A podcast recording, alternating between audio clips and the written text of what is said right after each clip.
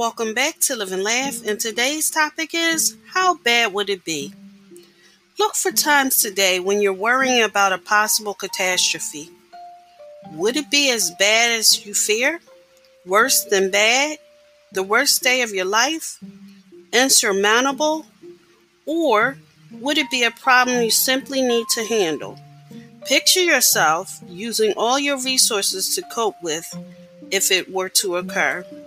Thank you for listening. If you know anyone that could benefit from this podcast, please go ahead and share it.